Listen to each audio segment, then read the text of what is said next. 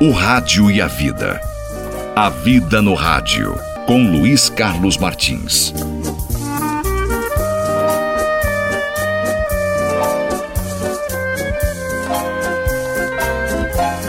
Gente querida, deixa eu contar para vocês aqui. Um açougueiro ficou surpreso quando um cachorro entrou no seu açougue. Espantou o cachorro, mas ó, logo logo ele voltou.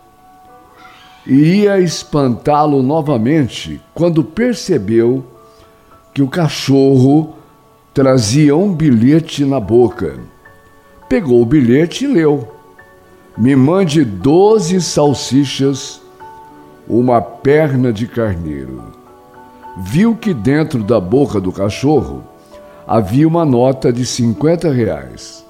Então, pegou o dinheiro, pôs as salsichas, a perna de carneiro e o troco em uma sacola e colocou na boca do cachorro.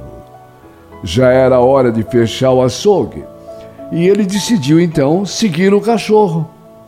O cachorro desceu a rua Chegou em um cruzamento, colocou a sacola no chão, pulou e apertou o botão para fechar o sinal.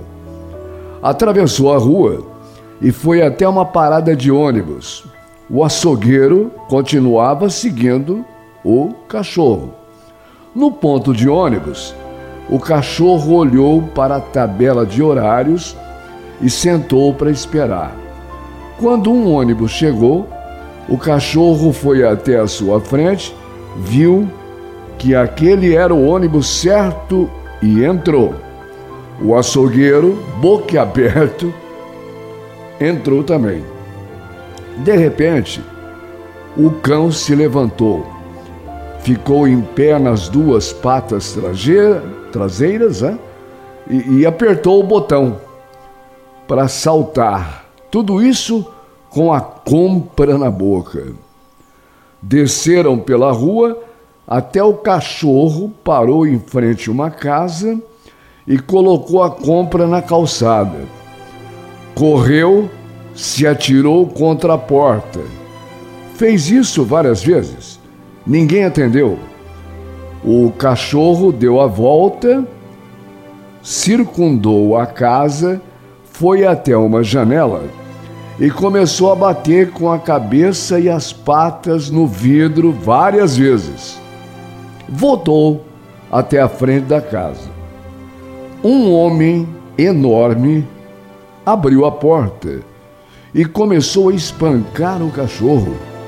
O açougueiro correu até o homem dizendo: Que é isso? O que você está fazendo? Não vê que seu cachorro é um gênio? O homem grandão respondeu: Um gênio?